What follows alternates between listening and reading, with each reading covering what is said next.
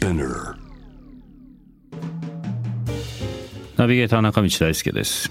Vision to the Future with Forbes Japan このポッドキャストは物こと人の魅力を引き出すことで日本のカルチャーの価値を再定義し世界と共有するクリエイティブプログラムです。ショートコンテンツ Vision to the Future Stories と題しまして毎週水曜日金曜日日曜日に Forbes Japan よりピックアップしたニュースをお届けしております。今回もスーさん CEO 兼クリエイティブディレクターの村瀬宏之さんとともにお送りしております。よろしくお願いします。えー今日ご紹介するトピックはですねこれ村瀬さんのトピックです。はい。2022年今年の7月14日にアップされた村瀬さんのコラムです。DX よりも人間味コロナ禍を乗り越えた欧州のバイヤーたちの教えということで、はい。まあまああの細かいというか中身はねはい。あのぜひこのリンクからこのこのトピック見ていただきたいんですけど、はい。まあ、特にコロナの時はね、こううん人のつながりとかこれまで作ってきたものの中でこうやっぱりうん。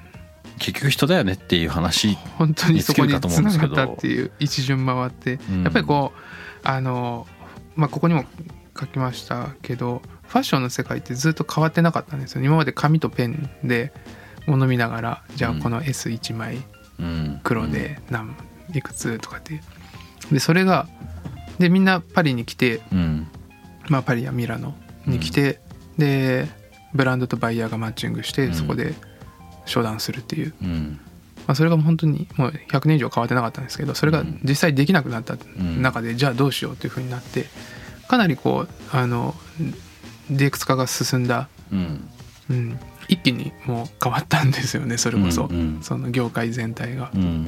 で僕らその鈴さんのことにいあの関して言えば結構珍しいあのタイプであのパリコレって呼ばれてる、まあ、ファッションウィークっていうんですけど海外では、そのファッションウィークは世界中からブランドが来てそこでこう、ショールームとかファッションショーとかをやってでバイヤーにアプローチして、うん。まあ、オーダーを取るというそういうビジネスの場なんですけど、うん。あの、まあ、それが海外、まあ、ヨーロッパ以外の国からほとんど、まあ、アメリカからとかアジアからブランドも来れないしバイヤーも来れない中で、うん。僕らはドイツからパリはまあ陸路で行けるので、うん。実はあの今まであの解禁賞で出店してたんですよ。うん。でほとんどバイヤーが全くいないパリっていうのもうん。僕らは出店してて。うん。なんかまあそこで新規のバイヤーとかもたまたまフラッと来てくれたりとかして、うん成果はそれそそれぞれの時にあったんですけど、うん。うん、でなんかそれをあのやってみて思ったのはやっぱりまあそのデジタルはこう共有とか情報は遠くには伝えれるけどその近くの空気感までは伝わらないなっていうのがどこまで行っても、うんうん。そうでなんかその食感とか手触りとか、うん。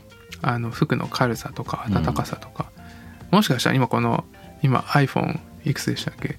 それ 13? 13なんかそれが iPhone わかんないけど50ぐらいまでいったらこう もっとなんか違う機能が出てくるかもしれないけど、うん。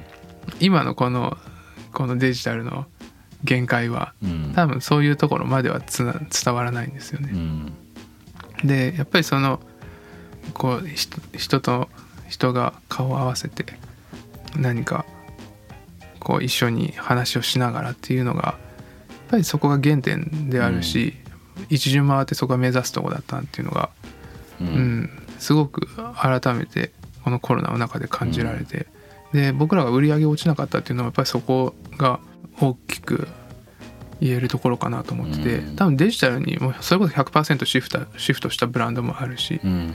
ただなんかうちのお客さんとかでもなんかもうデジタルおあの iPad で発注してで iPad の iPad で あのオンラインで乗っけてで自分が見ないまま商品がお客さんのところに売られてくっていうのがもうすごく嫌っていう風で、うん。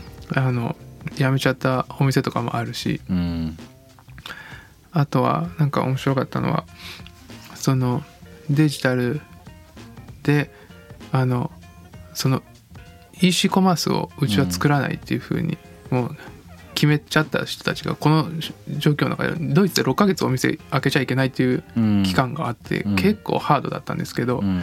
それでもうちは EC コマース作らないっていうふうに言っててでなんでって聞いたらその顔が見えない人たちに売りたくないのっていうふうで、うんでなんかそうすると返品リスクもあるしうん。あの誰か分かんないから。うん。だから今まで何十年と付き合ってるお客さんはもうクローゼットの中身も知ってるしサイズも知ってるし だからその人たちにあのが好きなものを買ったら絶対売れるっていう風で,、うん。で実際にそういうところすごい売り上げ伸ばしてるんですようね。うん。ん。